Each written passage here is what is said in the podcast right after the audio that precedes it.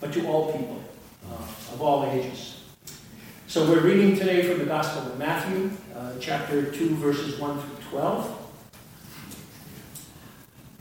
In the time of King Herod, after Jesus was born in Bethlehem of Judea, wise men from the east came to Jerusalem asking, Where is the child who has been born King of the Jews?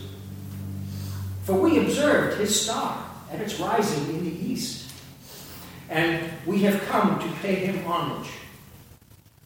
When King Herod heard this, he was frightened, and all Jerusalem with him. And calling together all the chief priests and scribes of the people, he inquired of them where the Messiah was to be born. They told him, In Bethlehem of Judea, for so it has been written by the prophet Micah. And you, Bethlehem, the prophet writes, in the land of Judah, are by no means least among the rulers of Judah. For from you shall come a ruler who is to shepherd my people Israel. Then Herod secretly called for the wise men and learned from them the exact time when the star had appeared. Then he sent them to Bethlehem, saying, Go and search diligently for the child. And when you have found him, bring me word so that I may also go and pay him homage. When they had heard the king, they set out, and there, ahead of them, went the star that they had seen at its rising, until it stopped over the place where the child was. When they saw that the star had stopped, they were overwhelmed with joy. On entering the house, they saw the child with Mary, his mother, and they knelt down and paid him homage. Then, opening their treasure chests, they offered him gifts of gold, frankincense, and myrrh. And having been warned in a dream not to return to Herod, they left for their own country by another road. Thus ends the reading of today's gospel. Thank you, Frank.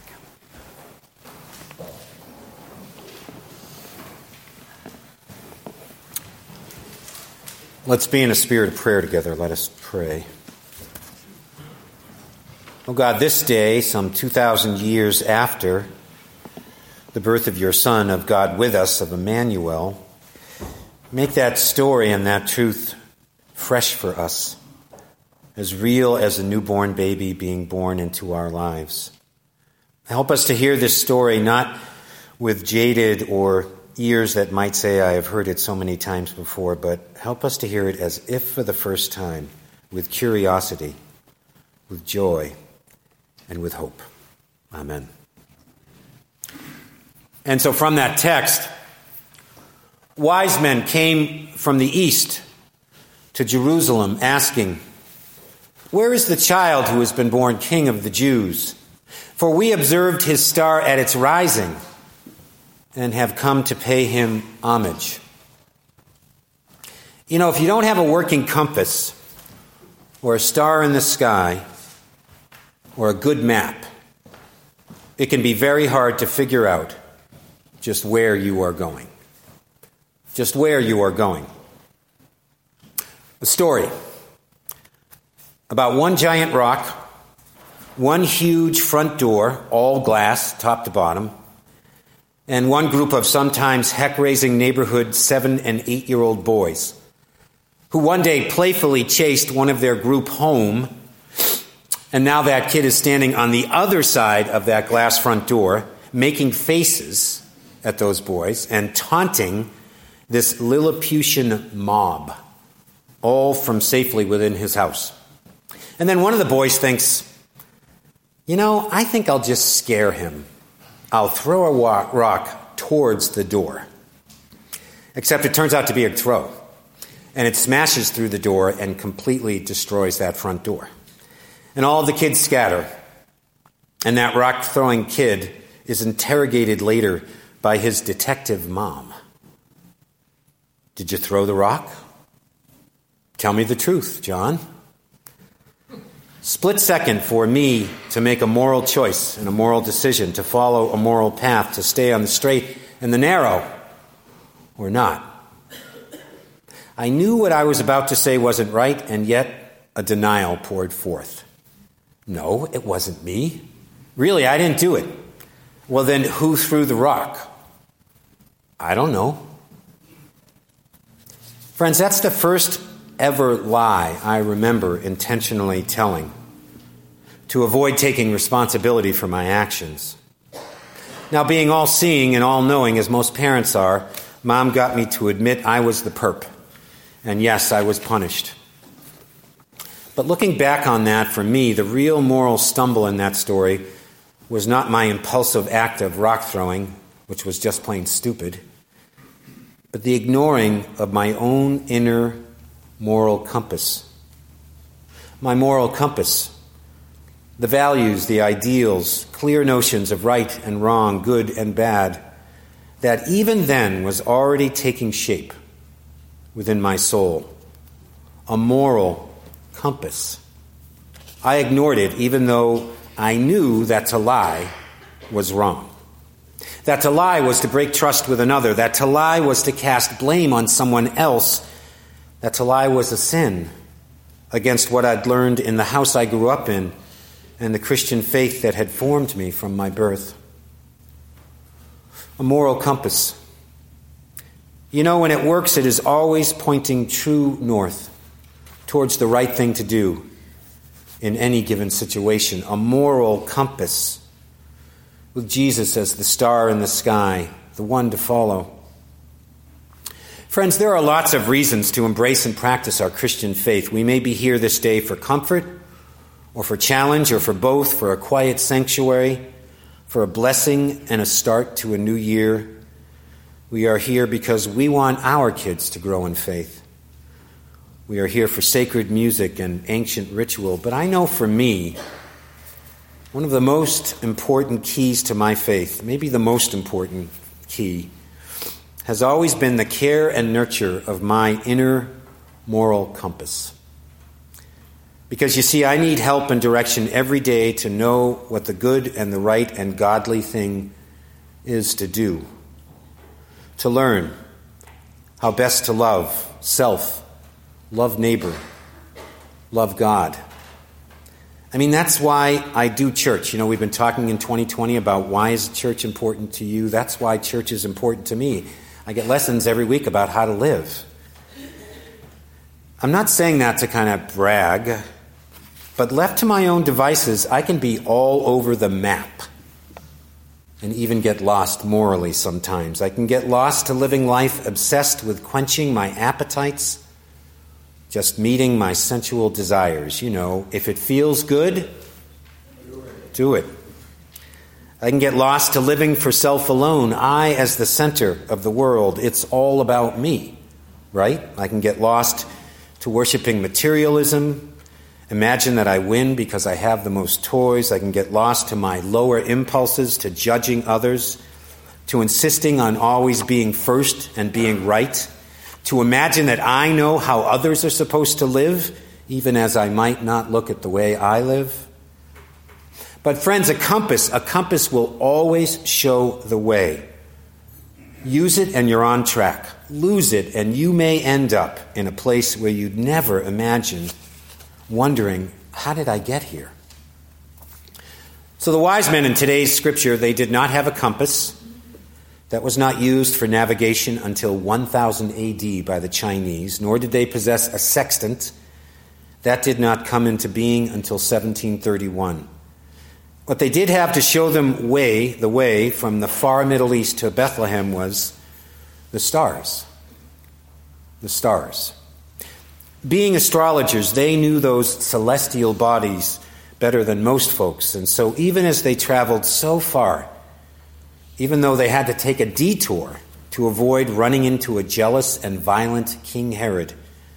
By keeping their eyes on the prize in the sky, on a star, in a dark night, they traveled on the right road, on the way, on the path that led them to this newborn child, Jesus, the King of the Jews, that led them to Emmanuel, God with us. Another story. Most all of us know about Apollo 13 and the ill fated mission to the moon in 1970. Has anybody seen the movie? Well, there's one amazing scene. It's called First Burn. An onboard explosion happened halfway between the Earth and the Moon.